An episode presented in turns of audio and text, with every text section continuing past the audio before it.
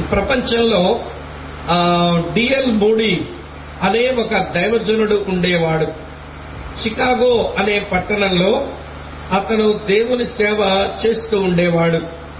ఆ రోజుల్లోనే ఆయన సేవ చేస్తున్నప్పుడు ఆయన మందిరానికి దాదాపు పదివేల మంది పైచులకు మనుషులు వచ్చేవారట.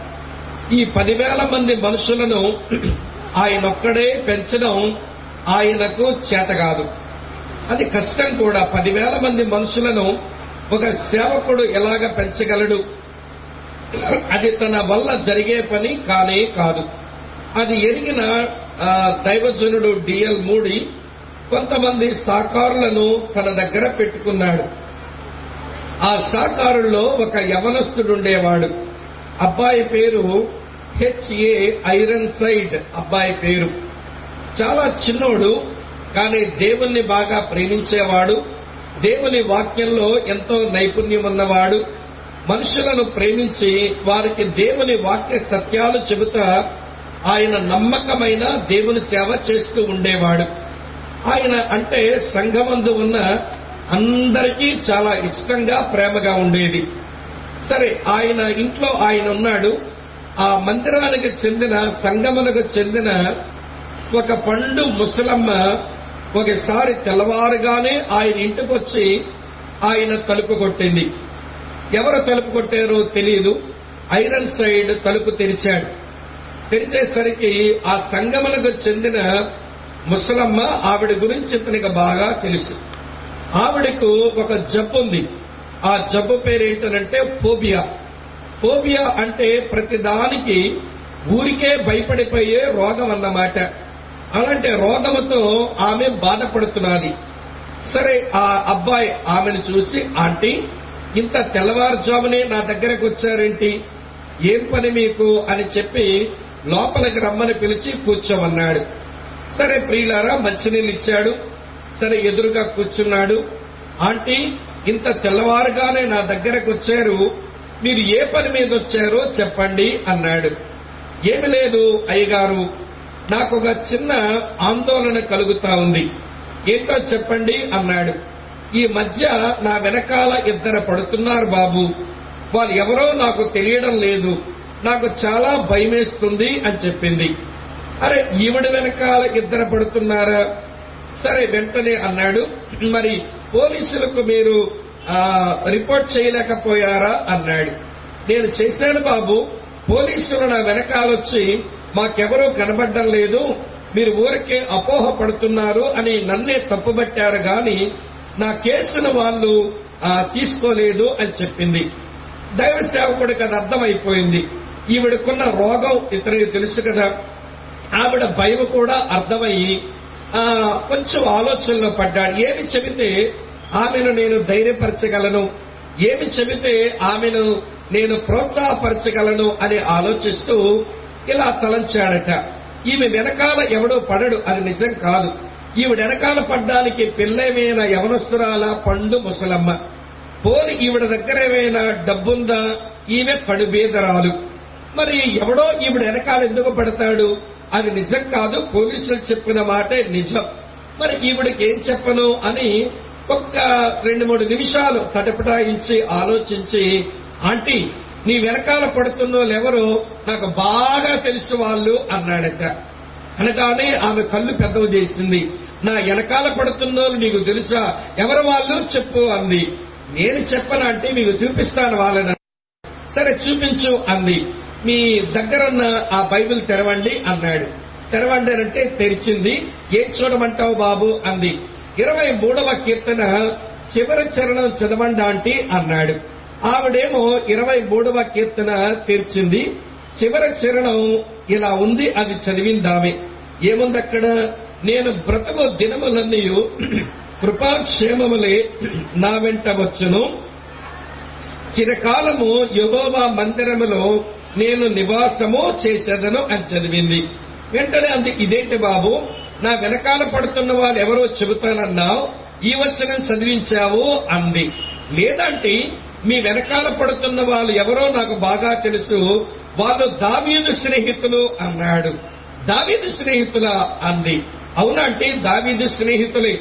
దావీదు ఈ లోకంలో ఉన్నప్పుడు దావీదు ఎక్కడికెళ్తే వాళ్ళిద్దరూ దావీదు వెనకాల వెళ్ళేవారు ఒక ఆయన పేరు కృప మరొక ఆయన పేరు క్షేమము అని చెప్పాడు. అదే కదా ఇక్కడ రాసింది. నేను బ్రతుకు దినములన్నీయు కృపా క్షేమములే నా వెంట వచ్చును అని ఉంది కదా. మరి దావీదు స్నేహితులు నా వెనకాల పడ్డారా అని అంది.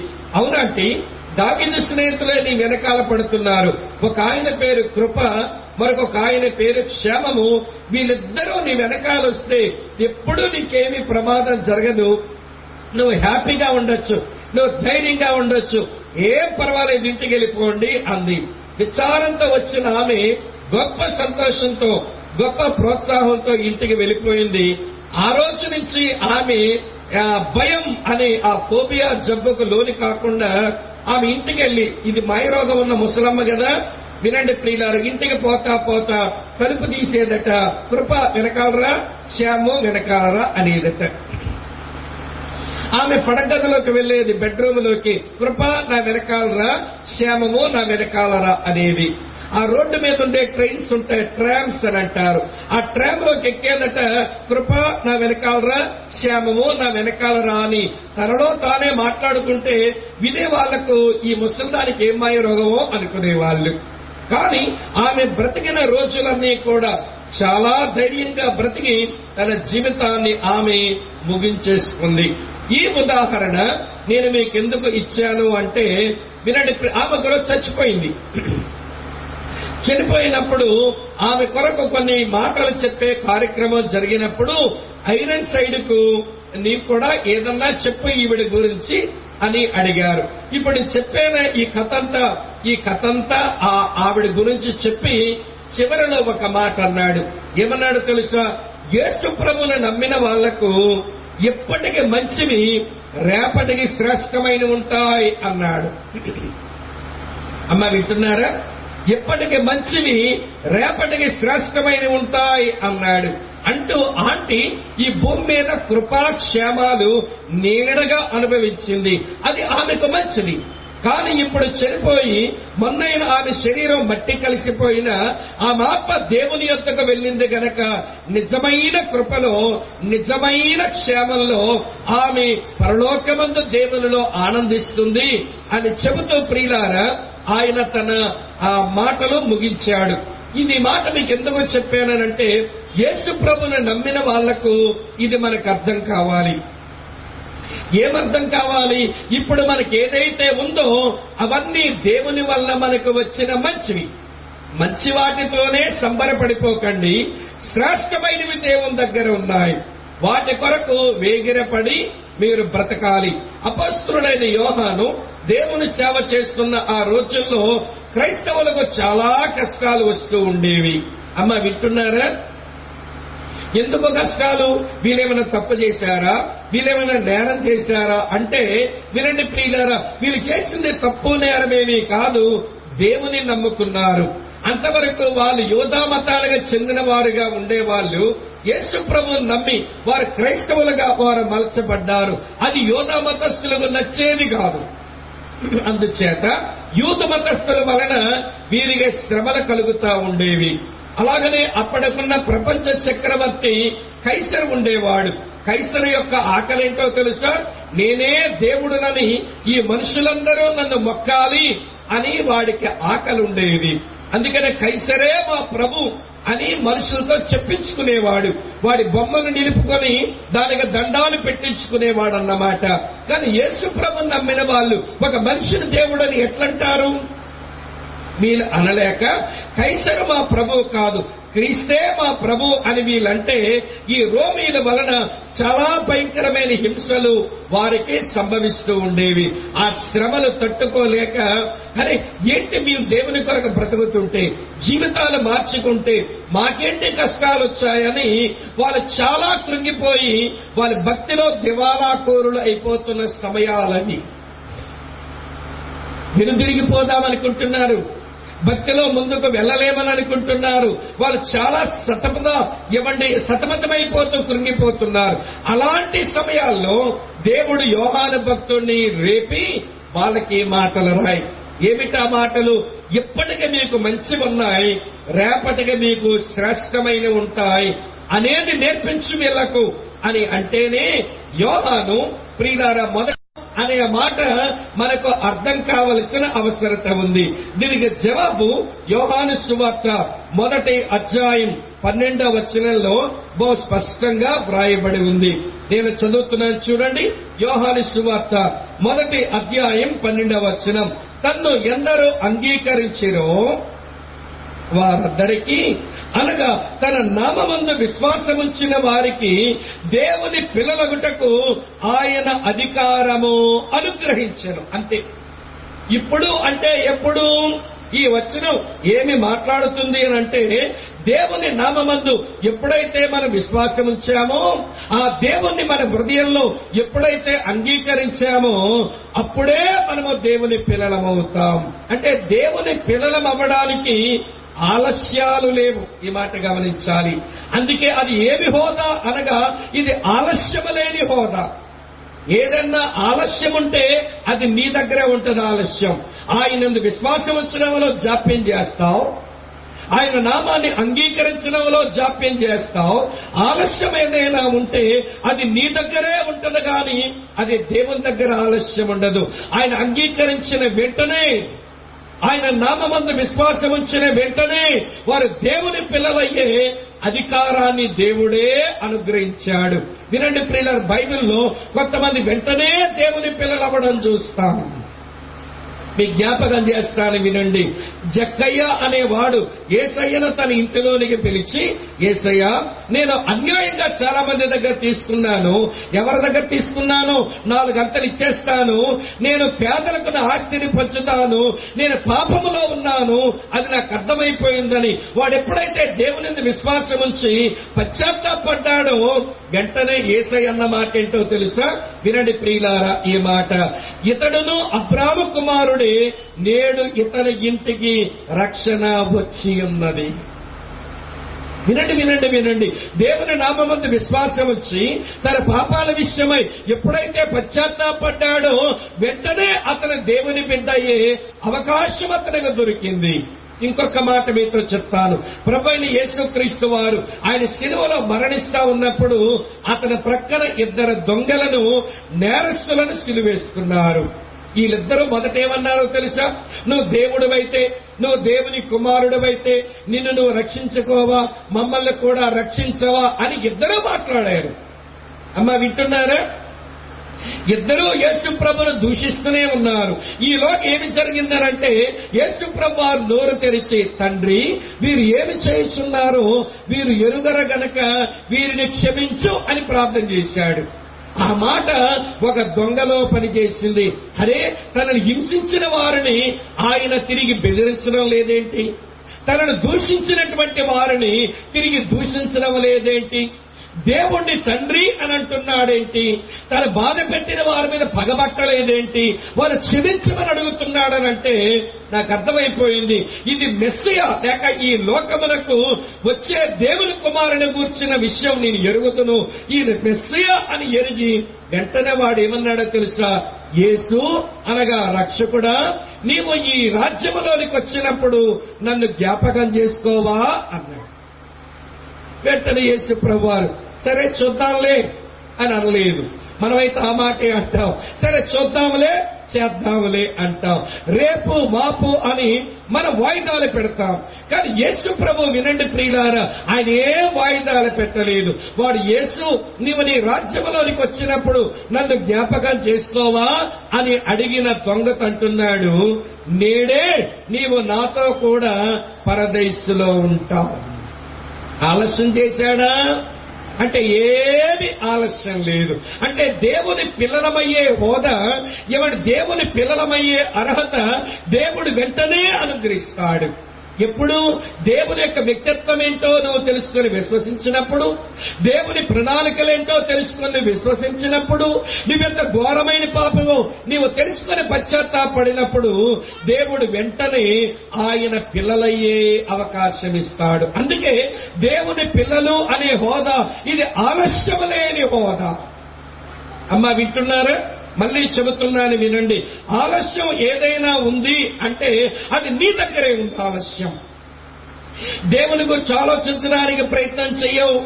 నీ పాపాల విషయమే పశ్చాత్తాపడడానికి ఆలోచించవు. దేవుడేంటో ఎరగవు నువ్వేంటో నువ్వు ఎరగవు. అందుచేత ఆలస్యం నీ వల్ల జరుగుతుందేమో గాని అది దేవుని వల్ల జరిగే ఆలస్యం అయితే కానే కాదు. కనుక వినండి ప్రియులారా ఎప్పటికే దేవుని పిల్లలైన వారు గమనించండి మీ భూతకాలంలో దేవుడు మీకు ఒక అర్హతనిచ్చాడు. ఆ అర్హత ఏమిటి అంటే మీరు దేవుని పిల్లలు చిల్డ్రన్ ఆఫ్ గాడ్ ఈ మాట మీరు గమనించాలి. ఆ హోదాను గురించి అతను మరో మాట అన్నాడు. చూడండి ఏమన్నాడో చదువుతాను. అదే మూడవ అధ్యాయంలో అదే మొదటి వచనంలో రెండవ పాదం చదువుతున్నాను. అక్కడ ఏం రాసిందో తెలుసా? మనము దేవుని పిల్లలమే. ఏంటిది అర్థం? మనము దేవుని పిల్లలము అనలేదు.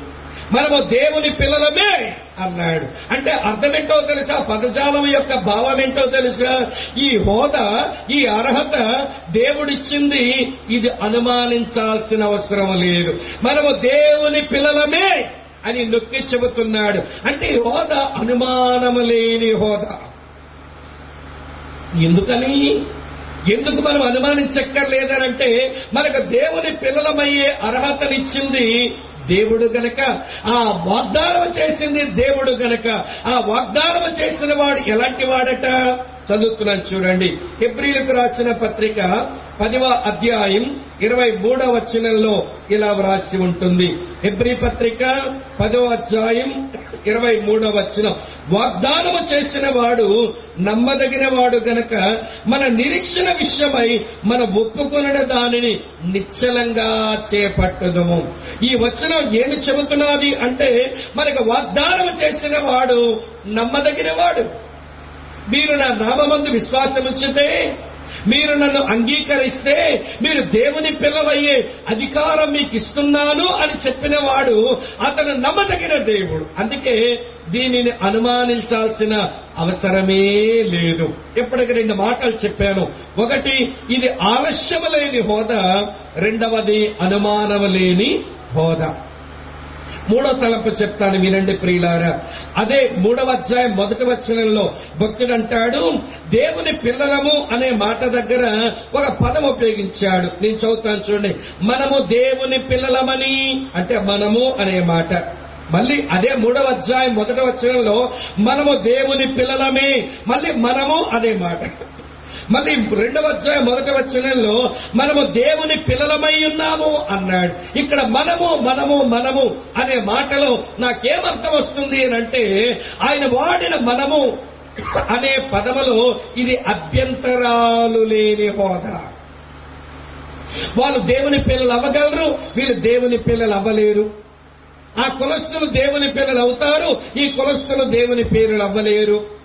ఆ దేశస్థులు దేవుని పిల్లలు అవుతారు ఈ దేశస్థులు దేవుని పిల్లలు అవ్వలేరు ఆ రంగున్నోళ్ళు దేవుని పిల్లలు అవుతారు ఈ రంగులో పుట్టినోళ్ళు దేవుని పిల్లలు అవ్వలేరు అని అభ్యంతరాలు లేవు. ఎవరైనా దేవుని పిల్లలు అవ్వచ్చు మనము అనే మాటలో ఇది అభ్యంతరాలు లేని హోదా. అందుకనే దేవుడు పౌలు ద్వారా ఒక మాట ఇలా వ్రాయించాడు. ఆ మాట మీకు చదువుతాను చూడండి. గర్తీలకు రాసిన పత్రిక మూడవ అధ్యాయం ఇరవై ఎనిమిదవ వచనంలో ఇలా వ్రాసి ఉంది. గలతీలకు రాసిన పత్రిక మూడవ అధ్యాయం ఇరవై ఎనిమిదవ వచనం చూడండి. ఇందులో యూదుడని గ్రీసు దేశస్థుడని లేదు దాసుడని స్వతంత్రుడని లేదు పురుషుడని స్త్రీ అని లేదు యేసుక్రీస్తునందు మీరందరూ ఏకంగా ఉన్నారు. వినండి ప్రపంచంలో ఉన్న మానవ జాతినంతా ఏమండి ఒక ఏకతాటి మీదకు తెచ్చేది యేసు ప్రభు యొక్క మార్గం. ఈ ప్రపంచంలో వచ్చిన అది కులతత్వమే కానివ్వండి లేక వర్గ విభేదాలే కానివ్వండి లేక భాషా భేదాలే కానివ్వండి లేకపోతే రంగు భేదమన్నా కానివ్వండి అది మనుషుల మొక్కలు చేసి పడేశాయి. అంతెందుకు? మన దేశంలో వినండి ప్రియులారా మన దేశంలో వచ్చిన కుల విభజన మన దేశంలో వచ్చిన ఏమనండి వర్ణ వివక్ష మనుషులు ముక్కలు చేసి పడేసింది.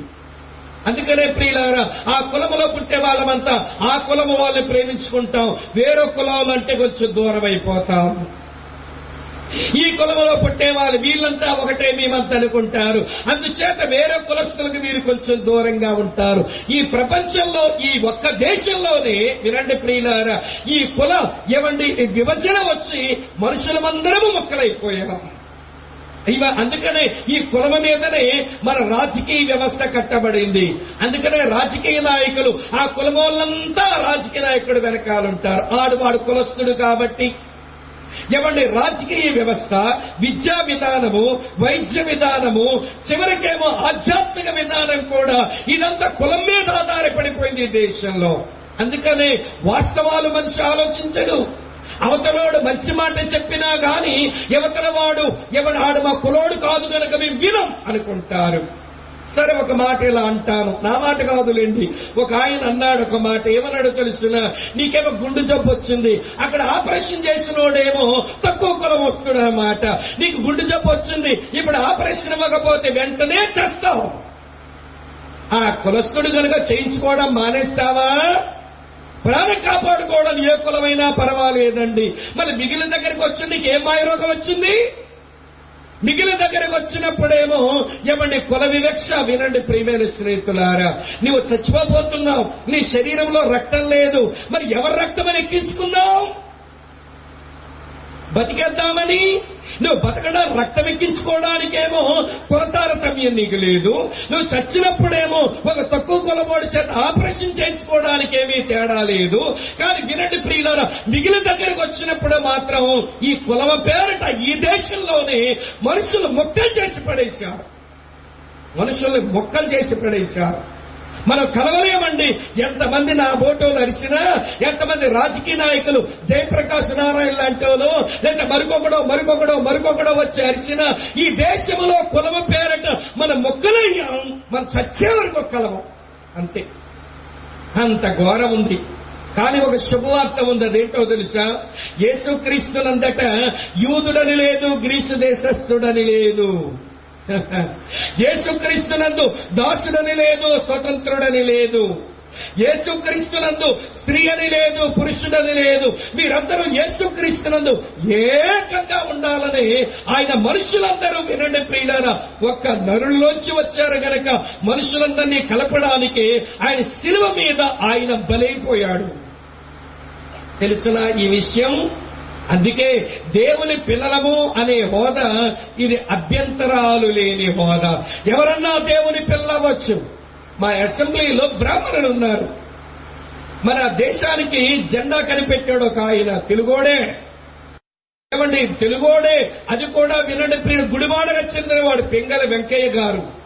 ఏమండి వినండి ప్రియులరా ఆ పెంగల వెంకయ్య తాలూకు మనవరాలు తగ్గుటూరి వీరేశలింగం పంతులు గారి మనవరాలు మా చర్చలో ఉంది ఇప్పుడు ఈ రోజున. నిష్ట కలిగిన బ్రాహ్మణరాలు భరద్వాజ గోత్రానికి చెందింది పెంగల వంశానికి చెందింది ఈ రోజున యేసుక్రీస్తునందు విశ్వాసం ఉంచి తన జీవితాన్ని మార్చుకుంది. బ్రాహ్మణులు ఉన్నారు వినండి ప్రియులారా మా అసెంబ్లీలో రెడ్డిలున్నారు మా అసెంబ్లీలో కాపులున్నారు. ఇక్కడికి వచ్చిన తర్వాత నీ కులం ఏంటి మా కులం ఏంటి అడుక్కునే మాయరోగమే లేదు. అది వచ్చుంటే వాళ్ళ సంగతి వేరుగా చూస్తాను నేను. వినండి ప్రియమైన స్నేహితులారా యేసుక్రీస్తునందు తారతమ్యాలను ఆయన సిలువలో ఆయన ధ్వంసం చేసి పడేశాడు. మళ్ళీ యేసు ప్రభువులోకి వచ్చిన తర్వాత కూడా ఈ మాయరోగంతో బతుకుతున్నారే ఈ మాయదారి క్రైస్తవులు వీళ్ళు క్రైస్తవ సత్యాన్ని చెప్పలేని దుర్మార్గులు. మిమ్మల్ని అంటున్నాను యేసు ప్రభువులోకి వచ్చావు గాని నీ మాయదారి సైతాను చెప్పు నీకేం పోయింది? కుల వ్యవస్థ ఈ దేశంలో సైతానుడు కట్టిన వ్యవస్థ. యేసు ప్రభు నమ్మి సైతాన్ దగ్గర నుంచి యేసులోకి వచ్చానంటావు గాని నీ కులవద్దం లేదే. వినండి వినండి. కొత్త దాంట్లోకి వచ్చామంటున్నారు కానీ పాదాలో వదలరా మీరు. కొంచెం బిగుసుకుంటున్నారు. జోక్ చెప్తాను వినండి. బిగుసుకుపోకండి. మన దేశానికి వింటున్నారా లేదా? జవహర్ లాల్ నెహ్రూ గారు ప్రధానమంత్రిగా ఉన్నప్పుడు ఒక ఇంపార్టెంట్ మీటింగ్కి అతని కారులో బయలుదేరిపోతున్నట్ట. కారులో బయలుదేరిపోతా ఉంటే ఆ కారులో ఎక్కడో ఎలక చచ్చిన వాసన వస్తుంది.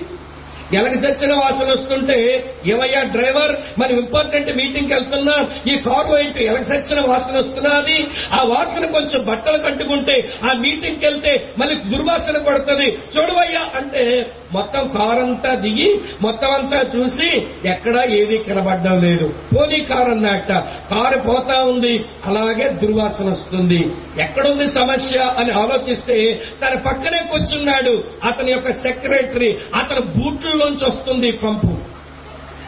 మీకు అర్థమై ఉంటుంది. సాక్సులు అన్నమాట. చెవట పట్టిన సాక్సులే బూట్లలో ఎవడు కాలకేసేసుకుని బూట్లు వేసుకుని వచ్చేసాడు. ఏమయ్యా నీ సాక్షిలోంచి వస్తున్నట్టుంది కదా ఆ వాసన కంపు అంటే.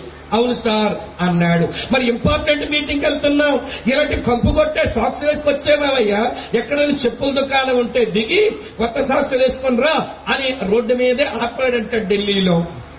వింటున్నారా లేదా? మన పిఏ వాడు చెప్పుల దుకాణానికి వెళ్ళాడట. వెళ్ళిన తర్వాత సాక్సులు కొనుక్కున్నాడు వేసేసుకున్నాడు మళ్ళీ వచ్చి కారులో కూర్చున్నాడు. కంపు అలాగే ఉందట. ఉండగా నేను ఎదురు అన్నాడు ఏమయ్యా నీవేమో పిసనరోడు అసలే కొన్నావా సాక్షులు? అన్నట్టు చూడండి సార్ కొత్త వేసుకున్నాను అని చూపించాడు.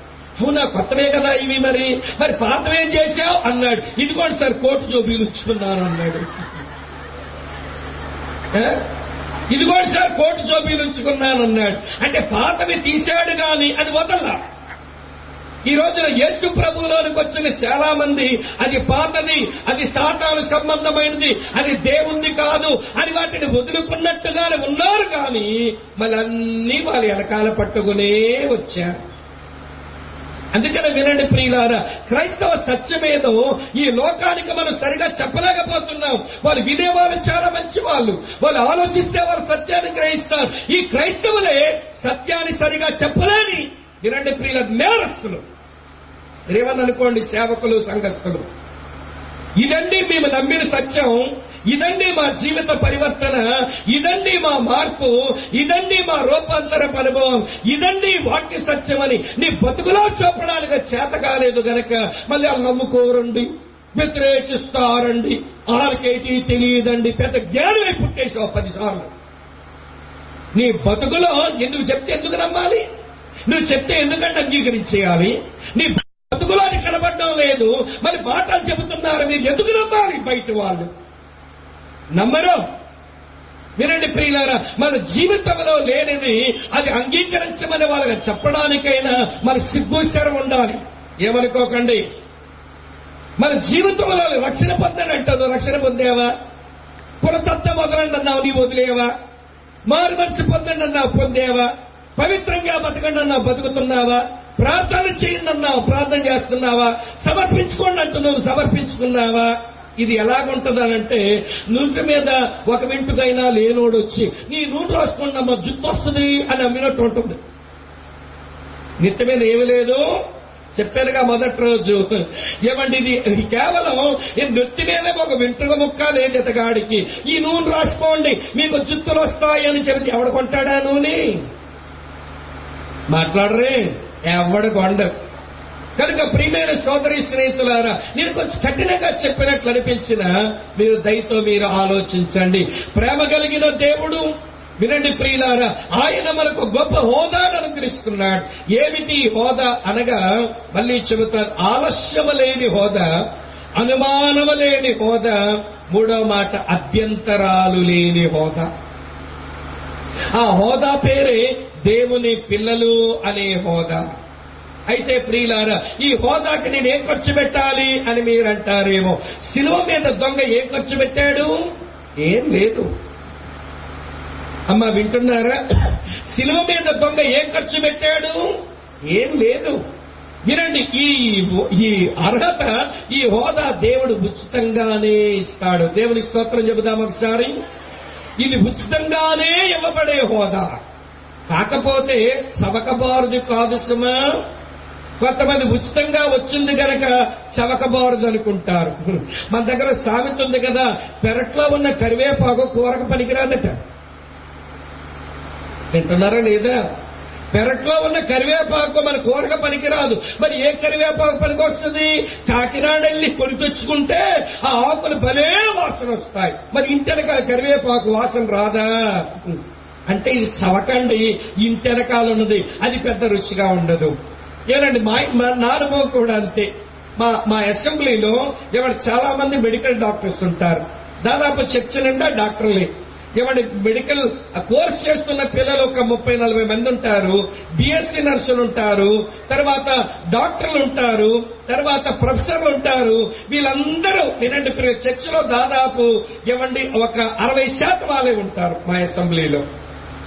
నాకు ఎప్పుడైనా బాగోపోతే ఇక డాక్టర్ మీద డాక్టర్ వచ్చి నా పేక నా పేక మీద కూర్చుంటారు. అన్న చెక్ చేస్తాడు మందు రాస్తాడు. ఇది వాడండి అన్న అంటాడు. అలాగే బ్రదరు అంటాను. మరొక సిస్టర్ గారు వస్తారు ప్రొఫెసర్ అమ్మ గారు. బ్రదర్ మీకు బాగాలేదని తెలిసింది వచ్చాను. అని చెప్పి బీపీ చెక్ చేసేసి అన్ని చూసేసి ఇది ఇది వాడండి బ్రదర్ మీకు బాగా ఉంటది. అని చెప్పి ఆవిడ వెళ్ళిపోతుంది. మొత్తానికి ఐదుగురు ఆరు వచ్చి చూసి వెళ్తారు. వీళ్ళు ఎవరు రాసి ఇచ్చిన మందులు వాడినా నాకు జబ్బు తగ్గదు. మరి ఎప్పుడు తగ్గుద్దంటే కారు వేసుకొని విశాఖపట్నం వచ్చి వినండి వినండి అక్కడ కన్సల్టెన్సీ ఫీజు ఒక ఐదు వందల రూపాయలు కట్టి అక్కడ డాక్టర్తో చూపించుకొని ఆయన రాసిన మందులని కొనుక్కొని ఇంటికి వచ్చి రెండు రోజులు వాడేస్తే మొత్తం అంతా తగ్గిపోయింది జబ్బు. నాకు తగ్గిన తర్వాత వీళ్ళు కలుస్తారు అన్న చెప్పిన మందులు వాడారా? ఐదుగురికి అంత సరదాయో ఆ చెప్పిన మందులు వాడాను అనుకుంటారు వాళ్ళు ఎవరు వాడరా? నేను అంటాను సిస్టర్ మీరు రాసిచ్చారు కానీ వాడలేదమ్మా. వైజాగ్లో పలానా ఆయన చూపించాను. ఆయన రాసిన మందులు వాడేనమ్మా తగ్గింది అన్నా. ఏం రాశారన్నా? అంటే చూపిస్తాను. నేను రాసింది అదే కదా. అంటే ఫీజు ఇచ్చే పని లేదు కదా. వీళ్ళు నా ఇంటికి వచ్చారు. నేను ఫీజు ఇచ్చే పని నాకు లేదు. ఏమండి వాళ్ళు ఇచ్చే మందులు వాళ్ళు హాస్పిటల్ నుంచి నాకు తెచ్చిచ్చేసారు నేనేమో ఇప్పుడు కారేసుకుని విశాఖపట్నం వచ్చి అక్కడ కన్సల్టెన్సీ ఫీజు కట్టి అతగాడు రాసిన ప్రిస్క్రిప్షన్ తీసుకొని అతగాడు మందుల దుకాణంలోని ఖరీదైన మందులు కొని ఇంటికి వచ్చి వేస్తే తగ్గింది. తేడా ఏంటనంటే అది చవకబారుది దాని మీద నాకు విశ్వాసం లేదు. నేను ఖర్చు పెట్టాను. దీని మీద నాకు విశ్వాసం పెరిగింది. తేడా అర్థమైందా? మనము దేవుని పిల్లలమనే హోదా ఆయన ఉచితంగానే ఇస్తాడు. అలాగనే అది కాదు. దానికి చెల్లించవలసిన ఖర్చు దేవుడు ఖర్చు పెట్టాడు. ఏ ఖర్చు పెట్టాడట? చదువుదాం చూడండి. మొదటి యోహాను పత్రిక మూడవ అధ్యాయం మొదటి వచనం. మనము దేవుని పిల్లలమని పిలవబడినట్లు ఆలస్యము లేని హోదా అనుమానము లేని హోదా అభ్యంతరములేని హోదాతో మనం పిలవబడినట్లు. తండ్రి మనకెట్టి ప్రేమను అనుగ్రహించినో చూడండి. అతను ప్రేమనే ఖర్చు పెట్టాడట. అమ్మా వింటున్నారా? మనం ఈ హోదాతో పిలువబడు నిమిత్తమై దేవుడు తన ప్రేమనే ఖర్చు పెట్టేశాడు. ఆ ప్రేమ పేరే ప్రభు అయిన యేసుక్రీస్తు. చప్పట్లో కొట్టి దేవుని స్తోత్రం చెబుదామా? ఆ ప్రేమ పేరే యేసుక్రీస్తు. ఆయననే శిలువ మీద వదిలేశాడు. ఆ శిలువ మీద వేలాడిన ఆ ప్రభు అంటున్నాడు నా దేవా నా దేవా నన్నేల చెయ్యి విడనాడితివి. ఆ? ఆ ప్రేమ శిలువలో ఖర్చు పెట్టబడి అందుకని ఆ సత్యాన్ని ఎరిగిన ఒక మతమౌఢ్యం కలిగిన వాడు మారాక ఇలా రాశాడు. ఏం రాశాడో చదువుతాను చూడండి. రోమాపత్రిక ఐదవ అధ్యాయం రోమిలకు రాసిన పత్రిక ఐదవ అధ్యాయం మీ కొరకు చదువుతాను చూడండి ప్రియులారా. ఇలా వ్రాసి ఉంది ఎనిమిదవ వచ్చిన అయితే దేవుడు మన ఎడల తన ప్రేమను వెల్లడిపరుచుచున్నాడు. ఇట్లనగా మనం ఇంకా పాపులమై ఉండగానే క్రీస్తు మన కొరకు చనిపోయాను. శిలువ మీద ప్రభైన యేసుక్రీస్తు చనిపోవడం అది దేవుడు మన ఎడల వెల్లడి చేసిన తన ప్రేమ. వినండి అక్క చెల్లి తమ్ముడు అన్న పెద్దలారా తండ్రులారా వినండి. నువ్వు దేవుని పిల్లగాడి అవ్వడానికి నువ్వు దేవుని పిల్లదాని అవ్వడానికి ఆలస్యము లేని హోదా అనుమానము లేని హోదా అభ్యంతరాలు లేని హోదా నువ్వు సంపాదించుకోవడానికి దేవుడు తన ప్రేమని శిలువ మీద ఆయన ఖర్చు పెట్టేశాడు. కనుక వినండి ప్రియులారా ఆ ఆయన చేసిన బలియాగమును బట్టి ఆయన చేసిన కృపా కార్యాన్ని బట్టి ఆయన చేసినటువంటి బలిదానమును బట్టి ఈ మనుషులందరూ కూడా మేము దేవుని పిల్లలయ్యే అవకాశం వచ్చింది. నేను మీ జ్ఞాపకం చేస్తాను వినండి ప్రియులారా. పౌలు అనేవాడు యేసు ప్రభుకి దేవునికి శత్రువు. కానీ దేవుని పిల్లోడయ్యాడు. శిలువ మీద నేరస్తుడు ఎంతమంది పీకలు కోశాడో వాడి పాపినని పశ్చాత్తాపడి యేసుని రాజ్యంలోకి వచ్చినప్పుడు నన్ను జ్ఞాపకం చేసుకో అనగానే వినండి యేసు వానికి దేవుని పిల్లాడయ్యే అవకాశం ఇచ్చాడు ఒక ఆమె పాపం చేసుకొని దొరికిపోయింది. ఆవిడ పేరు పాపములోనే పట్టబడిన స్త్రీ. ఆవిడ పేరు కూడా బైబిల్లో రాసి లేదు. అలాంటి ఆమె యేసు ముందుకు వస్తే ప్రియులారా ఆమె క్షమాపణ పొందితే ఏసై అన్నాడు అమ్మా ఎవరూ నీకేమీ చెయ్యలేదా నేను నీకేమి చెయ్యను. ఇక మీదట పాపము చెయ్యక సుమి వెళ్ళిపో అన్నాడు. ఆమె దేవుని బిడ్డ అయిపోయింది. దెయ్యాలతో ఉండి ప్రియులారా పీడించబడుతున్న వినండి. మరియా అనేటువంటి అమ్మ ఆమె క్రీస్తునందు విశ్వాసం ఉంచి ఆమె దేవుని పిల్ల అయిపోయింది. జక్కయ్య లాంటి దుర్మార్గుడు వాడు దేవుని పిల్లగాడైనాడు. వినండి ప్రియులారా నేను మాట మీకు ఎందుకు చెబుతున్నానంటే వినండి దేవుడు ఈ మానవులు దెయ్యం బిడ్డలైన వారిని దేవుని పిల్లలయ్యే హోదా ఇస్తున్నాడు. జ్ఞాపకం చేస్తాను ఆలస్యము లేని అనుమానము లేని అభ్యంతరాలు లేని ఈ మహా గొప్ప అర్హత ఆయన కృప చేత తన ప్రేమను బట్టిస్తున్నాడు. ఇప్పుడు మనం ఎవరమాట గట్టిగా చెప్పండి? చెప్పండి. దెయ్యం పిల్ల దేవుని పిల్లల? ఆ దేవుని పిల్ల. అయితే ఒక శుభవార్త వినాలి మీరు. మనం దేవుని పిల్లలమైతే ఇక్కడ యోహాన్ ఒక మాట రాశాడు. చూడండి నేను మీకు చదువుతాను. అదే మొదటి యోహాన పత్రిక మూడవ అధ్యాయం రెండవ వచనం ఇలా ఉంది. మనము దేవుని పిల్లలమని పిలవబడినట్లు తండ్రి మనకి ఎట్టి ప్రేమను అనుగ్రహించను చూడండి. తర్వాత చూడండి. మనము దేవుని పిల్లలమే. అనుమానమే పడకండి. అయితే ఈ హేతువు చేత లోకము మనలను ఎరుగదు. ఏలయనగా అది ఆయనను ఎరగలేదు. నువ్వు దేవుని పిల్లగాడివైతే నువ్వు దేవుని పిల్లదానివైతే లోకము మనలను ఎరగదు. ఎందుకంటే మనం నమ్మిన యేసు ప్రభునే ఈ లోకం ఎరగలేదు. నిన్నెందుకు ఎరుగుంది అమ్మ వింటున్నారా? నువ్వు యేసు నమ్మిన తర్వాత ఈ లోకస్తులని ప్రేమించడం లేదు. నీకు వ్యతిరేకమయ్యారు. నిన్ను గురించి వేరుగా మాట్లాడుతున్నారు. అంటే నువ్వు అర్థం చేసుకోవాలి. నేను దేవుని పిల్లాడినయ్యాను గనకనే. దేవుని పిల్లదాన్నయ్యాను గనకనే. వీరు నన్ను వ్యతిరేకిస్తున్నారు.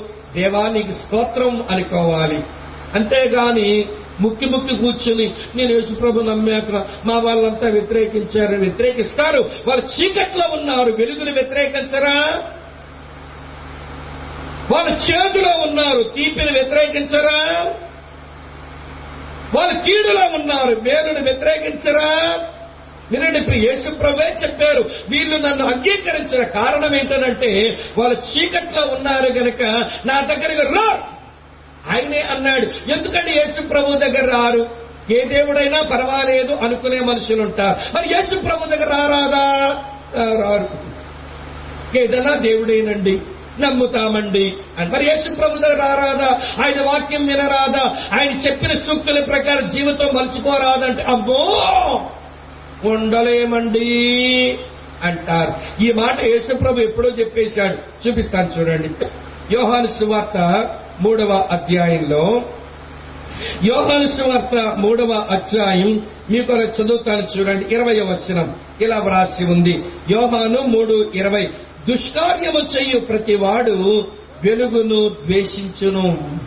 తన క్రియలు దుష్క్రియలుగా కనబడకుండానట్లు వెలుగునొద్దకు చెప్పండి రాడు. సత్యవర్తనుడైతే తన క్రియలు దేవుని మూలముగా చేయబడినవని ప్రత్యక్షపరచినట్లు వాడు వెలుగునద్దకు? వచ్చును. చూసారా తేడా ఎలాగుందో? వినడి దుష్కార్యాలు చేయవారు చీకట్లో ఉన్నవారు వెలుగు ద్వేషిస్తారు వారు వెలుగునద్దకు రారు. కనుక ప్రియమైన అక్క చెల్లి తమ్ముడన్నా వినండి. అయితే ఈ రాత్రి వేళ ఈ వర్తమానంలో నా ప్రశ్న ఒకటి నేరుగా మీ ముఖం మీద అడుగుతున్నాను. నువ్వు దేవుని పిల్లదానివయ్యావా? ఆయనను విశ్వాసం ఉంచావా? ఆయన నామాన్ని అంగీకరించావా? నీ పాపాల విషయమే లోతుగా పశ్చాత్తాపడ్డాయిన ఆ పరలోక స్వాస్యం ఉందని విశ్వాసం నీ లోపల ఉందా? ఆలస్యము లేని అనుమానము లేని అభ్యంతరాలు లేని ఈ హోదా నీ సొంతమైందా అనేదే ప్రశ్న. ఒకవేళ ఈ హోదాలోకి రాకపోతే చిన్నప్పటి నుంచి బైబిల్ తెలుసండి. చిన్నప్పటి నుంచి గుడికి వెళ్తుంటామండి చిన్నప్పటి నుంచి ఏసై అంటే ఇష్టం అండి ఇష్టమో వెళ్తున్నాను పాడుతున్నాను చేస్తున్నాను ఇది కుదరదు. నీ పాపాల విషయమై బహు లోతుగా పశ్చాత్తాపడిన వాడమై క్రీస్తునందు నువ్వు విశ్వాసముంచిన దానమై నువ్వు దేవుని బిడ్డ అవ్వాల్సిందే. లేకపోతే వినండి ప్రియులారా మట్టి గోడకు వినండి గచ్చు పూతల పూయొద్దు గచ్చు పగిలిన రోజున నీ మట్టి బతుకు బయటకు వచ్చుద్ది నా మాట అర్థమయ్యాయో లేదో? కొంతమంది భక్తి జీవితాలు ఎలాగుంటాయంటే లోపలంతా మట్టి గోడే. పైనేమో గచ్చిపోత పూసేస్తారు. మేము దేవుని బిడ్డలేమేనండి? ప్రార్థన చేయమంటారా? పరలోకమందుల మా తండ్రి నీ నామ పరిశుద్ధపరచబడుగాక టెరడరడా టెరడరడా టెరడరడా టెరడరడా. ఆమెన్! అంటారు. మాకు పాటలు వచ్చండి. ఇలా తమ్ముళ్ళు వాయించాలి వాయించాలే గాని మేము ఎరగదీసి పాటలు పాడేస్తామండి. నీ పాటలు నిన్ను రక్షించవు నీ ప్రార్థన అలవాటు ఆచార ప్రార్థన నిన్ను రక్షించదు. క్రీస్తునందరి విశ్వాసం నీ పాపాల విషయమై పశ్చాత్తాపం నిన్ను దేవుని పిల్లాడిగా నిన్ను దేవుని పిల్లదానిగా చేస్తుంది. ఆలస్యం నీవైపే ఉంది. అనుమానం నువ్వే పెట్టుకుంటున్నావు. అభ్యంతరాలు నువ్వే పెట్టుకుంటున్నావు. దేవుని వైపు నుంచి ఆలస్యము లేదు అనుమానము లేదు అభ్యంతరము లేదు. అలాంటి హోదాను ఆయన మనకు అనుగ్రహించాడు. ఇది మన భూతకాలం అయిపోయింది.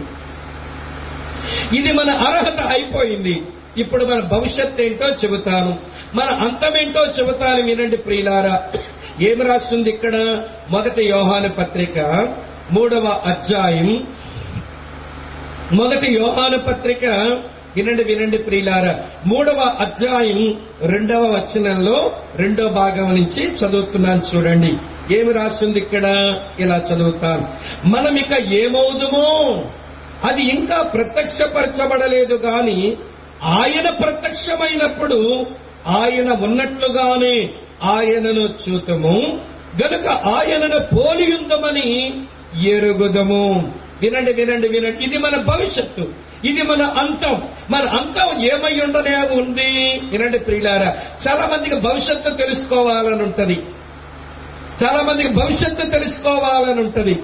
ఇక్కడ దేవుడు మన భవిష్యత్తును చాలా స్పష్టంగా చెబుతున్నాడు. మన భవిష్యత్తు ఏమి తెలియాలని ఉంటుందంటే ఏ పిల్లతో పెళ్ళవుతుంది? ఏ ఉద్యోగం వచ్చుద్ది ఎంతమంది పిల్లలు పడతారు? ఎంత ఇల్లు నేను కడతాను? ఏం కారు కొంటాను? ఎంత గడిస్తాను? ఈ చెత్తంతా తెలియాలని ఉంటాయి. ఇది చెత్త. ఓ అమ్మా వింటున్నారా? ఈ చెత్త తెలుసుకోకు. దీనివల్ల నీకేం ప్రయోజనం లేదు.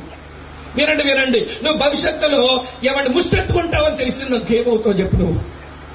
ఎక్కడ ముష్టి బతుకు మొదలైపోద్ది నీకు? అది నీకు తెలియడం అవసరమా? దేవుడిస్తే తింటాను ఇవ్వకపోతే కడుపు కాల్చుకుంటాను ఇచ్చాడా కట్టుకుంటాను ఇవ్వకపోతే ఉన్నదాంతో ఉంటాను. ఇది నాకు తెలియాల్సిన అవసరం లేదు. వినండి ప్రియులారా మన భవిష్యత్ ఏమి తెలియాలనంటే వినండి ఈ భూమి మీద జీవిస్తున్న ఈ జీవితం ఇది శాశ్వతం కాదు. వినండి మన భవిష్యత్ ఏమిటట? ఇక్కడ వాక్యాలు ఏమన్నా ఆయన ప్రత్యక్షమవుతాడట? మన భవిష్యత్తులో ఏమవుతాడట? ఆయన ప్రత్యక్షమవుతాడు. రెండు వేల సంవత్సరాల క్రిందట ఆ బిత్లేములో ఆ పశువుల శాలలో ప్రత్యక్షమైన వాడు ఒక రోజున ప్రత్యక్షమవుతాడు. వినండి ప్రియులారా నేను రాత్రే చెప్పాను. ఏదైనా ఒక విషయం అది దృఢపరచబడాలనంటే ఇద్దరు లేక ముగ్గురు సాక్షులుండాలి. అవునా?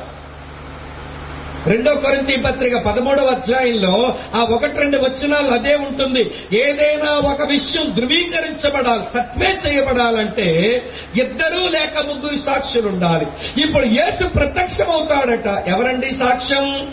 మొట్టమొదటి సాక్ష్యం చెప్తాను వినండి. ఏసే తన నోరారా చెప్పారు. మొదటి సాక్ష్యం స్వసాక్ష్యం self testimony self evidence self witness. నేను చదువుతాను చూడండి. ఏమి రాస్తుందో? యోహాను సువార్త పద్నాలుగవ అధ్యాయం ఒకటి నుంచి మూడు వచనాలు. యోహాను సువార్త పద్నాలుగవ అధ్యాయం మొదటి మూడు వచనాలు. మీ హృదయమును కలవరపడనీయకండి. దేవుని యందు విశ్వాసముంచుచున్నారు నా యందును విశ్వాసముంచండి నా తండ్రి ఇంట అనేక నివాసముల కలవు. లేని ఎడలా మీతో చెప్పుదును. మీకు స్థలము సిద్ధపరచవలుచున్నాను నేను వెళ్ళి మీకు స్థలము సిద్ధపరిచిన ఎడల నేనుండు స్థలములో మీరును ఉండులాగున మరలా వచ్చి నా యొద్ద ఉండుటకు మిమ్మను తీసుకొని పోవదును. ఏమన్నాడు ఆయన? నేను మరలా వస్తాను. శిలువ మీద చనిపోవడమే నా ముగింపు కాదు. నేను చనిపోయిన తర్వాత మూడో దినమైన తిరిగి లేస్తాను లేచాక పరలోకానికి వెళతాను మీ కొరకు స్థలం సిద్ధపరుస్తాను ఒక రోజున మరలా వస్తాను మీరు నా యొద్ద ఉండేటకు తీసుకొని పోతాను. మరలా వస్తాను అన్నాడు. వినండి వినండి వినండి. మరొక మాట మీతో వచ్చి ఇది దేవుని కుమారుడు ఇచ్చుకున్న సొంత సాక్ష్యం. మరో మాట చూపిస్తాను. రండి ప్రియులారా ఇది కూడా చాలా ప్రయోజనకరమైన వచనమే. అపోస్తుల కార్యముల గ్రంథం మొదటి అధ్యాయం. అపోస్తుల కార్యముల గ్రంథం మొదటి అధ్యాయం. పదకొండవ వచనం ఇలా ఉంది. యేసు ప్రభువారు భూమి మీద నుంచి వెళ్ళిపోతూ ఉంటే ఏమంటే దేవదూతలు అమ్మ వింటున్నారు కదూ? దేవదూతలు ఇద్దరు అక్కడ దిగి ఇలాగన్నారు పదకొండవ వచనం. హై గల్లయ్య మనుషులారా మీరు ఎందుకు నిలిచి ఆకాశం వైపు తేరి చూస్తున్నారు? మీ యొద్ద నుంచి పరలోకమునకు చేర్చుకునబడిన ఈ ఏ రీతిగా పరలోకమునకు వెళ్ళుట మీరు చూచితిరో ఆ రీతిగానే ఆయన తిరిగి వచ్చునని వారితో చెప్పాను. ఇది ఎవరి సాక్ష్యం? దేవదూతల సాక్ష్యం. దేవుని కుమారుడు అన్నాడు తిరిగి వస్తానని. దేవదూతలు అంటున్నారు ఆయన తిరిగి వస్తాడని. ఇంకొక సాక్ష్యం చెప్పిస్తాను రండి. తెస్లోనికి రాసిన మొదటి పత్రిక నాలుగవ అధ్యాయం. తెస్లోనికి రాసిన నాలుగో మొదటి పత్రిక నాలుగో అధ్యాయం పదహారో వచనం ఇలా రాస్తుంది. ఆర్భాటముతోనూ ప్రధాన దూత శబ్దముతోను దేవుని బోరతోను పరలోకము నుండి ప్రభు దిగివచ్చును అని రాసింది ఆయన వస్తాడు. ఆదికాండం మూడవ అధ్యాయం పదిహేనవ వచనంలో స్త్రీ సంతానంగా ఆయన వస్తాడు అని చెప్పబడింది. వినండి వినండి కాలము సంపూర్ణమైనప్పుడు ఆయన కన్యమరియ పొట్టలో స్త్రీ సంతానంగా వచ్చేశాడు. రాలేదా? ఆ రోజుల్లో యూదులకు కూడా ఒకటే ప్రశ్న మెస్సియా వస్తాడన్న చెప్పబడింది. స్త్రీ సంతానంగా పుడతాడని చెప్పబడింది కన్యక పుడతాడని చెప్పబడింది బెత్లేములో పుడతాడని చెప్పబడింది ఏ ఇమ్మానియల్ పేరు ఇవ్వబడతాడని చెప్పబడింది ఆశ్చర్యకరుడు ఆలోచనకర్త నిచ్చునకు తండ్రి బలవంతుడైన దేవుడని పేరు ఇవ్వబడతాడని చెప్పబడింది. ఎప్పుడు వస్తాడు? ఎప్పుడు వస్తాడు? ఎప్పుడు వస్తాడు? అని ఎదురు చూశారు. వస్తానన్నవాడు ఏమండి ఆయన వచ్చాడు. అయిపోయింది. ఇప్పుడు ఏమంటున్నాడు ఆయన? వచ్చి ముప్పై మూడున్నర సంవత్సరాలు ఈ భూమి మీద జీవించి మనుషులందరి పాపము కొరకు మరణమై ఆయన తిరిగి లేచి వెళ్ళిపోతూ అన్నాడు నేను మళ్ళీ వస్తాను. నేను మరలా ప్రత్యక్షమవుతాను. మిమ్మల్ని తీసుకుని వెళ్తానంటున్నాడు. మొదట వస్తానన్నాడు వచ్చాడు. రెండోసారి వస్తానన్నాడు వస్తాడు. ఈ మాట కొంతమంది ఏమంటుంటారంటే యేసుప్రభు మళ్ళీ వస్తాడు మళ్ళీ వస్తాడు మళ్ళీ వస్తాడని మీరు అంటున్నారండి. ఏడు మరి అంటారు. ఏడు మరి అంటే టైం రాని. ఆయన వాక్యము లోకమంతా ప్రకటించబడని. ప్రతి వాడు యేసు వారి పాపాల కొరకు మరణించాడని వినని. ఇంకా వినని ప్రజలు చాలా మంది ఉన్నారు. అందుకే ఆయన దీర్ఘశాంతముతో ఆయన ఆలస్యం చేస్తున్నాడు గాని ఆయన ఎప్పుడో వచ్చుండేవాడు. అమ్మ వింటున్నారా? కొంతమందికి నమ్మడం వీలు కాదు. నమ్మడం ఎలా వీలు కాదో దాన్ని ఎలా వీలు చేయొచ్చునో చెబుతాను వినండి. ఒక పిల్లాడు ఒక చెరువు గట్టు మీద ఉండి గాలిపటం ఎగరేసుకుంటున్నాడట. వింటున్నారా లేదా? అమ్మ వింటున్నారు? ఒక చిన్న పిల్లగాడు ఆ చెరువు గట్టు మీద ఉండి గాలిపటం ఎగరేసుకుంటున్నాడు. ఏమంటే ఒక ముసలాయిన వచ్చి అతని కళ్ళద్దా కళ్ళద్దాలు ఉన్నాయి చాలా వయసు పైబడిన ముసలాయన ఆ చెరువు గట్టు మించి వెళతా వెళతా పిల్లాడిని చూసి ఒరే పిల్లోడా చెరువు గట్టు మీద ఏం చేస్తున్నావురా? ఈ నీటిలో పడితే చచ్చిపోతావురా? ఏం చేస్తున్నావు? అన్నాడు. తాతయ్య గారు నేను గాలిపటం ఎగరేస్తున్నాను తాతయ్య గారు అన్నాడు. ఒరే గాలిపటం ఎగరేస్తున్నావా? ఏది? అన్నాడు. పైనుంది తాతయ్య గారు అన్నాడు. ఈ ముసలాడు ఎలాగ చూశాడు. అసలే వయసు మీద పడింది దృష్టి లోపం. దానితో పాటు భూతద్దాలు చేసుకున్నాడు. ఈ భూతద్దాలను చూస్తుంటే ఏ గాలిపటమో కనబడ్డంలా కనబడకపోతే ఒరే నాకు కనబడ్డం లేదురా గాలిపటం ఉందా అన్నాడట. ఉంది తాతయ్య గారు అంటున్నాడు పిల్లాడు. ఏది ఉంటే చూపించు అన్నాడట. మరి చూడండి తాతయ్య గారు నాకు కనబడ్డం లేదురా అంటున్నాడు. తాతయ్య గారు అక్కడ గాలిపటం ఉందో లేదో మీకు కనబడాలంటే మీకు దృష్టి లోపం కనుక అలా కనబడ తాతయ్య గారు. నా చేతిలో తోడుంది చూడండి ఇది ఇలా లాగండి. గట్టిగా తోడుంటే అక్కడ ఏమున్నట్టు? మాట్లాడరే గాలిపటం ఉన్నట్టు. ఆ తాడు లూచుగా ఉంటే ఏమి లేనట్టు? గాలిపటం లేనట్టు. తీసుకోండి తాతయ్య గారు అన్నట్ట అప్పుడు ఆ ముసలోడు గాలిపటం ఎలా అంటే అది చాలా గట్టిగా ఉంది. అక్కడే ఉందన్నమాట అర్థం? మాట్లాడరే. గాలిపటం ఉంది. అలాగనే యేసుప్రభు వస్తున్నాడు వస్తున్నాడని మీ క్రైస్తవులు అంటున్నారు కదండి. పాట కూడా పాడతారు. యేసు రాజుగా వచ్చుచున్నాడు. భూ లోకమంతా తెలుసుకుంటారు. రావి కోటి తేజుడు రమ్యమైన దేవుడు. రారాజుగా వస్తున్నాడని పాడుతున్నాయి ఇది పెద్దకొస్తున్న పాట. ఈ బ్యాప్టిస్ట్ వాళ్ళు ఏం పాడతారు? ఏం పాడతారు? రాజోగి రాజారావే రాజులకు రాజు వైరావే. మీరు పాడుతున్నారుగా? మా ఎబ్రోనోలు బ్రదరనోలు ఏం పాడతారంటే గగనము చీల్చుకుని యేసు గనులను తీసుకొని వేలాది దూతలతో ప్రభువు వేగమే రానుండే. ఇల్లు పాడుతున్నారు. ఈ పాటలన్నీ వినేవాళ్ళు అంటున్నారు మాకు మీ ఏసు వస్తాడని మాకు అర్థం అవడం లేదర్రా మీరు పాడుతున్నారు కానీ అని అంటే అప్పుడు మనం ఏమనాలంటే మా యేసు ప్రత్యక్షమవుతాడని మీకు అర్థం కావాలంటే మా బ్రతుకులో ఉన్న విశ్వాసపు దారం లాగండి. మీకు తెలుస్తుందని చెప్పాలి. ఏం దారం? మాట్లాడరే.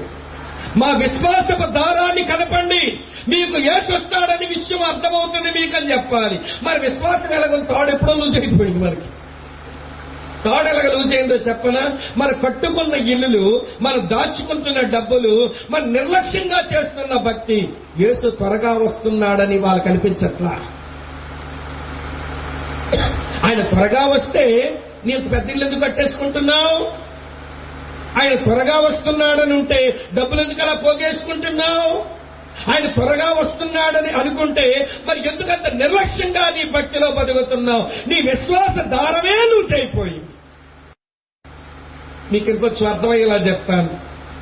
ఒకసారి హైదరాబాద్లో ఇవ్వండి ఒక చర్చ్ వాళ్ళు వాక్యం చెప్పడానికి పిలిచారు.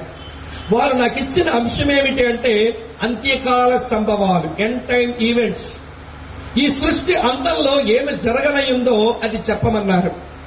సృష్టి అంతంలో జరిగే ఒక పది సంఘటనలు నేను తయారు చేసి అది బోర్డు మీద బొమ్మలు వేస్తా ఏమండి ఆ ఎల్సిడి ప్రాజెక్ట్లో కొన్ని చార్ట్లు చూపిస్తా నేను వాక్యం చెప్తున్నాను. ఆ, ఆ అసెంబ్లీలో మా శ్రీకాకుళం చెందినోడు ఒకడు ఉన్నాడు. మా శ్రీకాకుళం వాళ్ళకి ఒక భాగ్యం ఉంటుంది కదా. మేము ఆ కాశ్మీర్ దగ్గర నుంచి కన్యాకుమారి వరకు ఎక్కడికి పోయినా మా శ్రీకాకుళం ఒకడు కనబడతాడు. అది మా భాగ్యం. అక్కడ కరువుకో కష్టానికో పనికో మేము చెదిరిపోతాం. అక్కడే ఉండిపోవాలి అనుకోవాలి శ్రీకాకుళం వాళ్ళు. ఎక్కడ పని దొరికితే అక్కడ చేసుకుందాం. ఎక్కడ ఏమంటే జీవించగలమో? అక్కడికి పోయి జీవిద్దాం చెదిరిపోతారు. సరే హైదరాబాద్లో మా వాళ్ళు ఎంతమందో లెక్కలేరు. ఆడు శ్రీకాకుళం ఓడు కదా. నేను శ్రీకాకుళం ఓడని తెలియగానే కొంచెం ప్రాంతీయ తత్వం ఉంటుంది కదా ఇది మాయ రోగం. దగ్గరకు వచ్చన్న మాది శ్రీకాకుళమే అన్నాడు. నిన్న కూడా మా అక్క ఎవరు కనబడ్డారు మా శ్రీకాకుళం అక్క ఇక్కడ. కనబడి మాది శ్రీకాకుళమే బ్రదర్ అన్నారు. చూస్తారు మాకెంత సరదాగా ఉంటుందో? మా ప్రాంతం వాళ్ళు కలుసుకున్నప్పుడు సరే మంచిది ఈ పిల్లాడు కనబడితే మాది శ్రీకాకుళమే అన్నయ్య? అన్నాడు. మంచి తమ్ముడా అన్నాను. ఏం చేస్తుంటావంటే ఏదో చెప్పాడు. మరి మీటింగ్ వెళ్ళి క్రమంగా వస్తున్నావంటే? క్రమంగా వస్తున్నానన్నా అసలు ప్రభు రాకడ మీద ఏం చెప్పినావన్నా నువ్వు? అన్నాడు. నీకు అంత బాగా అర్థమైందా? అన్నాను. అన్నా నువ్వు వేసిన బోర్డు మీద వేసిన చోట్లన్నీ వేసుకున్నానన్నా నువ్వు క్లిప్పింగ్ చూపించావే ఆ ఎల్సీడీ మీద అవన్నీ రాసుకున్నానన్నా. నాకు భలే అర్థమైపోయిందన్న ఏం చెప్పినావన్న అసలు? ఎవడెలా చెప్పలేదన్నా అన్నాడు. మంచి తమ్ముడా నువ్వు గ్రహిస్తే చాలా. చాలా సంతోషం అన్నాను. అన్న తర్వాత ఈడు అంటాడు వెంటనే అన్నా మన చర్చిలో పోలీ కాన్వకేషన్ పరిశుద్ధ సమాజ కూడికలు జరుగుతాయన్నా. ఆ కోటలకు ఎప్పుడు నువ్వే స్పీకర్గా రావాలన్నా. నేను అన్నయ్యకు చెప్తాను ఎప్పుడు నువ్వే రావాలన్నా అన్నాడు. నేనేమన్నానంటే కొంచెం తమ్ముడా మళ్ళీ సమాజ కొడుకులు ఎందుకు? ఆయన వస్తాడు మనం వెళ్ళిపోతాం కదా అన్నాను నేను. అంటే ఈడు అమాయకం అంటాడు అన్న ఎల్లోడు వెళ్తాడు లేదు నాకు రావాల్సిందే అంటున్నాడు. ఎల్లోడు వెళ్తాడు కానీ నువ్వు రావాల్సిందే అన్న వాక్యం చెప్పడానికి అంట అంటే ఈడు ఎవడట? నన్ను కూడా వెళ్ళనివ్వడంట తనలో చూడండి ఎలాగుందో అంతసేపు ఏం పాడాం? గగనము చీల్చుకుని ఏసు గనులను తీసుకుని పాట పాడాము. కానీ వినండి పాట పాడతారు కానీ క్రైస్తవులు అది గ్రహింపులోనే ఉండదు. అమ్మ అర్థమవుతుందా? ఆయన ప్రత్యక్షమవుతాడు. ఆయన ఇచ్చాడు సాక్ష్యం దేవదూతలిచ్చారు సాక్ష్యం దేవుని యొక్క సేవకుడైన పౌలు గారు కూడా ఇచ్చాడు. సరే ఆయన వస్తాడు. వస్తే ఏం జరుగుతుందట? చూడండి ప్రియులారా అక్కడ ఇలా రాశాడు. ఏం రాశాడో తెలుసునా? మొదటి యోహాని పత్రిక మూడవ అధ్యాయం రెండవ వచనంలో ఆయన ప్రత్యక్షమైనప్పుడు ఆయన ఉన్నట్లుగానే ఆయనను చూతుము. ఆయన్ను చూస్తామట. వినండి ప్రియులారా సృష్టికర్త అయిన దేవుడు శరీరము ధరించుకొని లోకానికి వచ్చాడు. అప్పటికి మనం ఈ లోకంలో పుట్టలేదు. ఆయన మనం చూడలేకపోయాం. ఆయన గురించి బైబిల్ ఏముందో తెలుసా? ఆకాశం ఆయన సింహాసనం ఈ భూమి ఆయన పాదపీఠం. మనం ఎవరము సమీపింపరాని మహా తేజస్సులో ఉండేవాడు ఆయన. అటువంటి దేవుడు శరీరం ధరించుకొని ఉండగా యేసుక్రీస్తును మన కన్నులారా చూస్తాం. అది అర్థమైన ఒక పశువులు కాసుకునేవాడు ఏసయ్య మీద పాట కట్టాడు. ఆడు పశువుల కాపరి. ఆ పాట కట్టాడు. చాలా మంది భలే పాడు ఎంత బాగా రాశాడో పశువుల కాపరోడు. చదువు సంచం లేనోడికి ఎంత బాగా అర్థమైందో. అది ఏం రాశాడు? ప్రియా యేసు రాజును నే చూచినా చాలు మహిమాలో నేను ఆయనతో ఉంటే చాలు. నటరాజు ముదలియారు గారు దానికి రాగం కట్టి ఆయన పాడితే ఈ పాట ప్రియులారా చాలా మంది జీవితాలను ఆ పాట మార్చింది. అందులో చరణం ఉంటుంది ఆహా బోర ఎప్పుడు వినబడును? ఆహా నా ఆశ ఎప్పుడు తీరుతుందో? తండ్రి నా కన్నీటిని తుడుచునెప్పుడు ఆశతో వేచి ఉండే నా హృదయం. యేసు రావాలని నా ప్రాణం ఆశపడిపోతుంది. నేను ఆయన చూడాలని నాకు ఉంది. ప్రియ అక్క చెల్లి తమ్ముడన్న ఆయన ప్రత్యక్షమవుతాడు. అది మన భవిష్యత్తు. ఆయనను మన కన్నులారా చూస్తాము. అది మన భవిష్యత్తు. మూడోది ఏంటో తెలిసిన అక్కడ ఇలా రాసి ఉంది. ఆయనను పోలియుందుమని ఎరుగుదము. ఆ రోజున ఎలాగుంటామో తెలిసిన ఆయనలాగే ఉంటామట. ఆయనలాగే ఉంటామనంటే అర్థం? అమ్మ వినండి చాలా జాగ్రత్తగా. ఏసయ్య మనసు అది ఎప్పుడూ పవిత్రంగానే ఉంటది. ఏసయ్య హృదయం అది ఎప్పుడు తృప్తిగానే ఉంటది. ఏసయ్య దేహం ఎప్పుడూ మహిమతోనే ఉంటది. మనం ఆయన సముఖానికి వెళ్ళినప్పుడు ఆయన ప్రత్యక్షమైనప్పుడు స్నేహితులారా మనసులో పవిత్రత హృదయములో తృప్తి శరీరానికి మహిమ వస్తుంది. ఇప్పుడు ఈ శరీరానికి మహిమ లేదు. అందుకనే ఇది క్రమేపీ ఏమండి క్షీణించిపోతా ఉంది శరీరం. అమ్మ వింటున్నారా? నువ్వు ఎన్ని ముద్దలన్నా పెట్టు ముఖానికి. మన వాళ్ళు ఇప్పుడు ఆడపిల్లలు తెగ పెట్టేసుకుంటారు కదా ముద్దలు. వీకో టెర్మరిక్ అట తర్వాత ఏంటమ్మా? ఫెయిర్ అండ్ లవ్లీ అట. తర్వాత ఏంటమ్మా? చెప్పండి ఇంకేట్లేవా? Vicco turmeric Fair and Lovely మరి కొంచెం స్థాయి పెరిగితే కాకినాడకి వెళ్ళి బ్యూటీ పార్లర్కి వెళ్ళి ఫేషియల్ చేయించుకున్నారట. ఏంటమ్మా ముఖానికి పేడ ముద్దలు పెట్టుకున్నారట. అదే గోరింటాకు మందారాకు రోజు వాటర్ సున్ని పిండి ఆ దాని తర్వాత ఇవ్వండి ఇవన్నీ పెట్టుకున్నారు ఇవన్నీ పెట్టుకుంటే ఏం తేటుకుంటారు ఆవకాయ రుద్దుకోండి ఎర్రగా నిగనిగలాడిపోతారు. ఆ? వినడి ప్రియులు చాలా అనుకుంటున్నారు ముఖానికి కానీ ఒక మాట మాత్రం నిజం. ఈ శరీరానికి మహిమ లేదు గనక నువ్వు ఎన్ని ముద్దలు నూరుకున్నా నువ్వు ఎన్ని ముద్దలు తగిలించుకున్నా దీనికి ముడతలు రావడం ఖాయం. ముడతలు వస్తాయి. వినండి ఈ తెల్లగైపోయిన ఎంటుకులమ్మ అద్దం ముందు నిలబడి అర్ధ గంట వరకు పక్కకెళ్ళదు ఈ అమ్మ. ఆ తెల్లంటులు పీకే వరకు వస్తలేదు వస్తలేదు. పొయ్యి పిండి పెట్టి లాగుతాది ఇటువంటి పౌడర్ పెట్టి లాగుతాది తెల్లంటికి రాదే. ఏమండి ఇక్కడ ఒక విషయం మీతో చెప్పాలి. ఈ ఆడవాళ్ళు అద్దం దగ్గర నుంచి అర్ధ గంట అయినా పక్కకు రారు. మీకు ఒక విషయం చెప్పనా? ఆడవాళ్ళు అందగత్తెల మగాళ్ళు అందగాల చెప్పండి మీరు. పోటీ పెట్టారు ఇప్పుడు. ఆడవాళ్ళు అందగత్తెలా మగవాళ్ళు అందగాళ్ళ? ఆడోళ్ళేనా? మరి అంతగట్ట ఎందుకున్నారా అర్థం ముందు? మీరు అందగత్తెలైతే?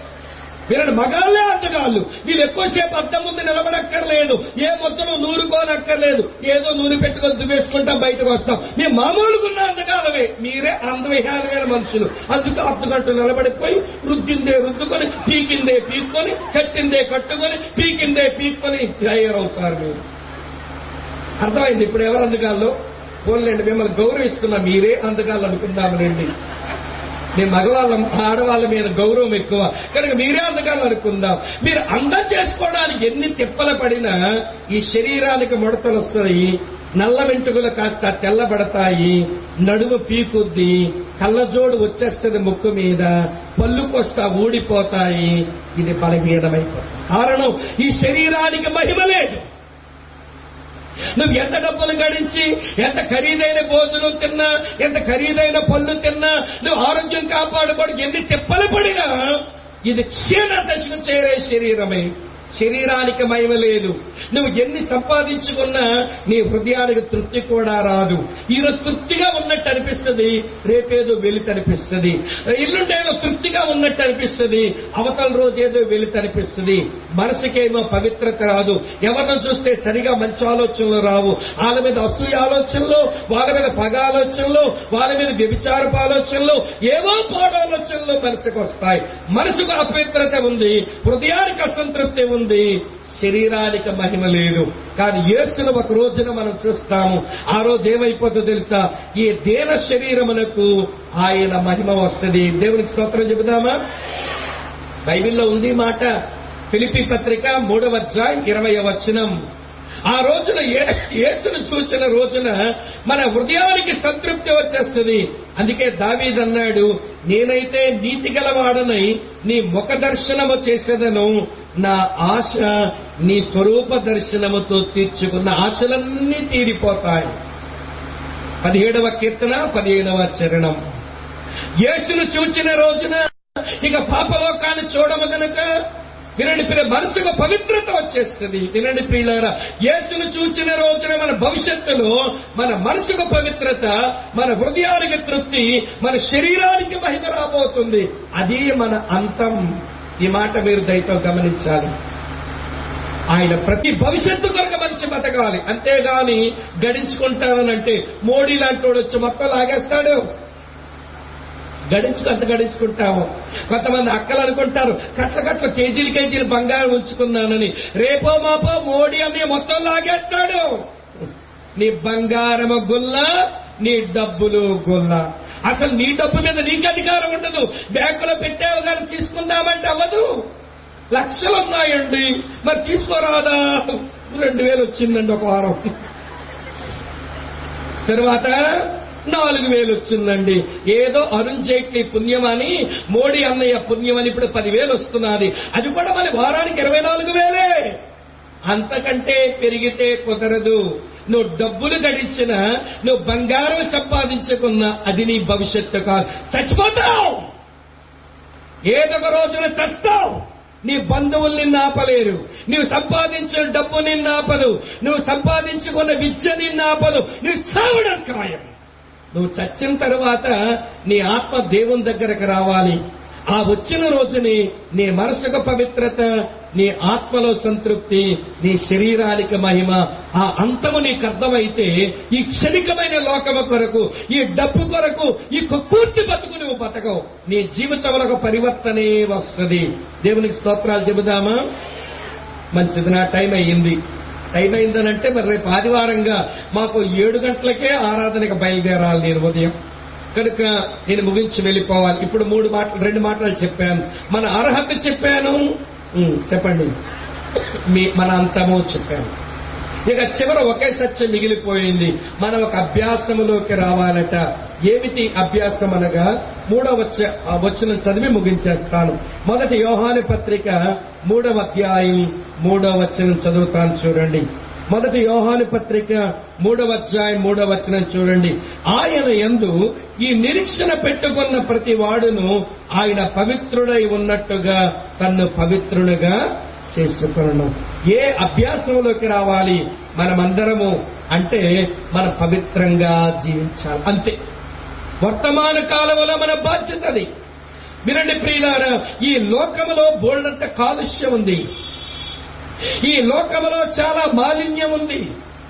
కనుక దేవుని వాక్యం ప్రకారం యాకోబు నాలుగు నాలుగు ప్రకారం లోకముతో స్నేహం చేయకండి అన్నాడు దేవుడు. మొదటి యోహాను రెండు పదిహేను ప్రకారం లోకమును ప్రేమించకండి అన్నాడు. వినండి వినండి చాలా జాగ్రత్తగా. యాకోబు ఒకటి ఇరవై ఏడు ప్రకారం లోకమాలిన్యం అంటించుకోకండి అన్నాడు. రోమా పన్నెండు రెండు ప్రకారం లోక మర్యాదను అనుసరించొద్దు అన్నాడు. మళ్ళీ జ్ఞాపకం చేస్తాను వినండి.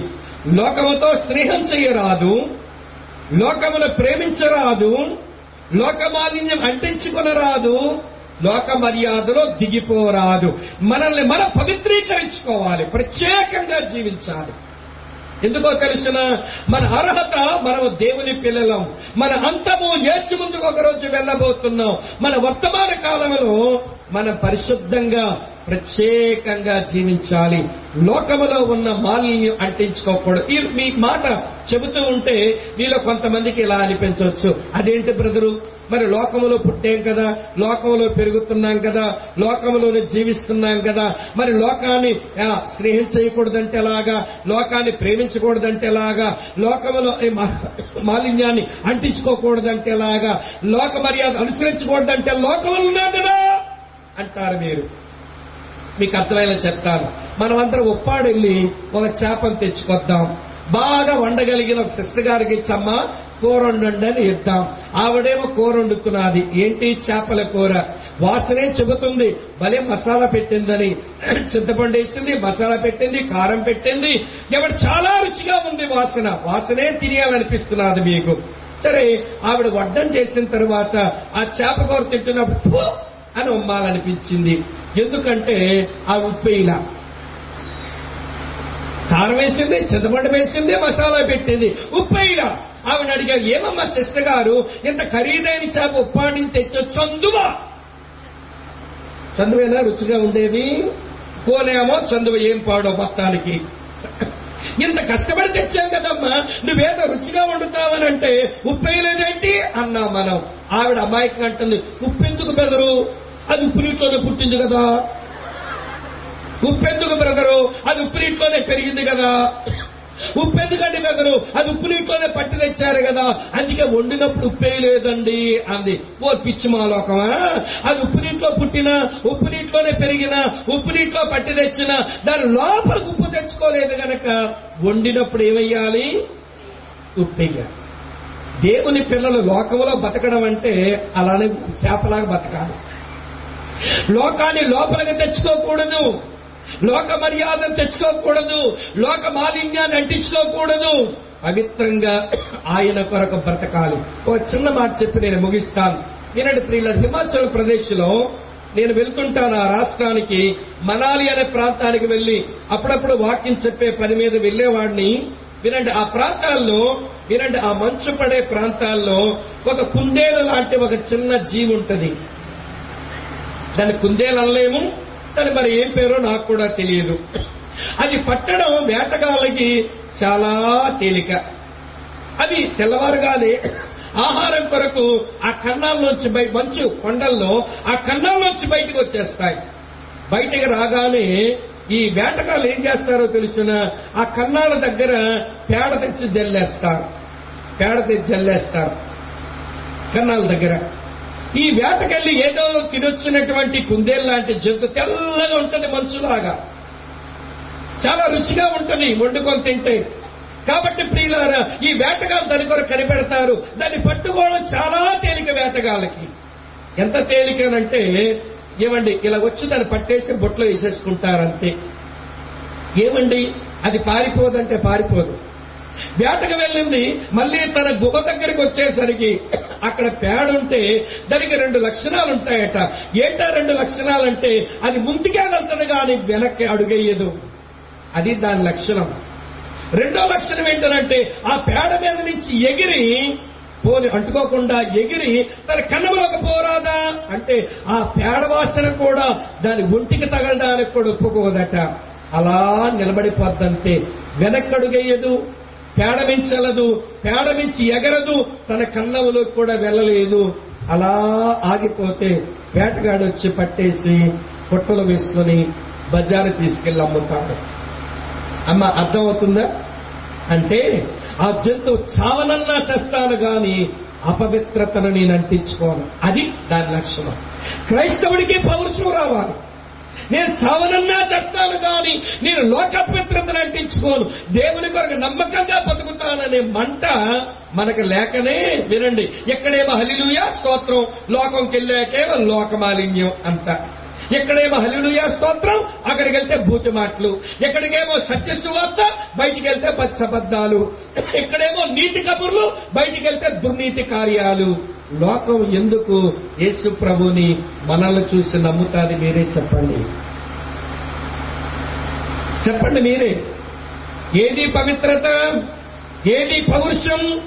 ఏమండి తెలియకేదో తప్పు చేశామా? అది వేరే సంగతి. ఈరోజు తెలిసే మనం తప్పు చేస్తుంటే అపవిత్రంగా జీవిస్తుంటే ఇక యేసును లోకానికి ఎలా పరిచయం చేస్తాం? మీరే చెప్పండి. కనుక ప్రియులారా ఇప్పుడు మన బాధ్యత ఏంటి అంటే ఎండపల్లి గ్రామస్తులారా ఆయా సంఘాల నుంచి వచ్చిన దైవజనులారా విశ్వాసులారా మన ముందు ఉన్నది ఒకే ఒక తీర్మానం. ఆయన పిల్లలమయ్యే అర్హత ఇచ్చాడు.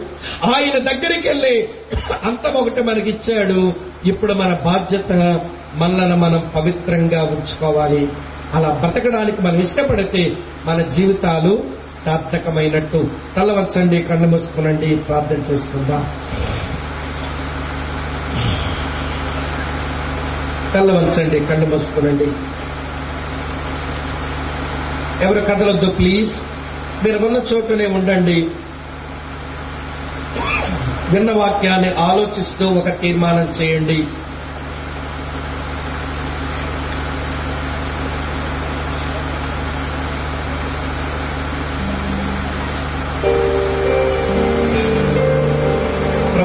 కొరకు జీవిస్తాం నాయన నా అర్హత ఏదో నాకు అర్థమైంది ఈ రోజు. నేను నీ పిల్లగాడిని నేను నీ పిల్లదాన్ని. నా అంతమేదో కూడా నాకు అర్థమైపోయింది ప్రభా ఒక రోజున నువ్వు రాబోతున్నావు. ఆ రోజున నేను నేను కలవబోతున్నాను. దేవా ఇప్పటి కాలానికి నేను పవిత్రంగా జీవించమని కోరుతున్నావు. అలాంటి బ్రతుకులు నాకు ఇవ్వండి నాయన. అలాంటి జీవితం నాకు ప్రసాదించండి ప్రభువా నీ కొరకే బ్రతుకుతాను.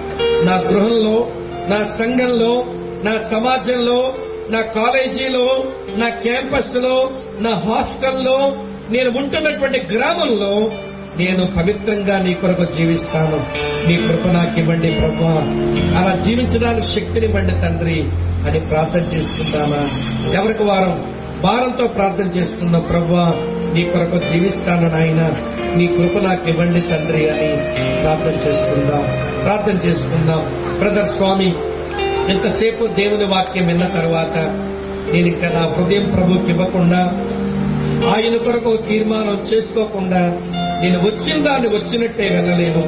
వచ్చిన వాడని వచ్చినట్లే వెళ్ళలేను. నా దేవుని కొరకు ఒక తీర్మానం చేస్తున్నాను. నా కొరకు ప్రార్థన చేయండి బ్రదర్.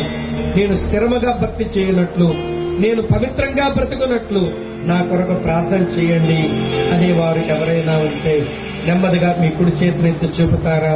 మీ కొరకే ప్రార్థన చేసి పంపిస్తాను. వందనాలు సోదరి వందనాలు సహోదరుడా ఎవ్వరు ఎవరైపు చూడద్దు. విన్న వాక్యములకు స్పందించిన వారమై మన హృదయాలను ప్రభు సన్నిధిలో అర్పించుకుందాం.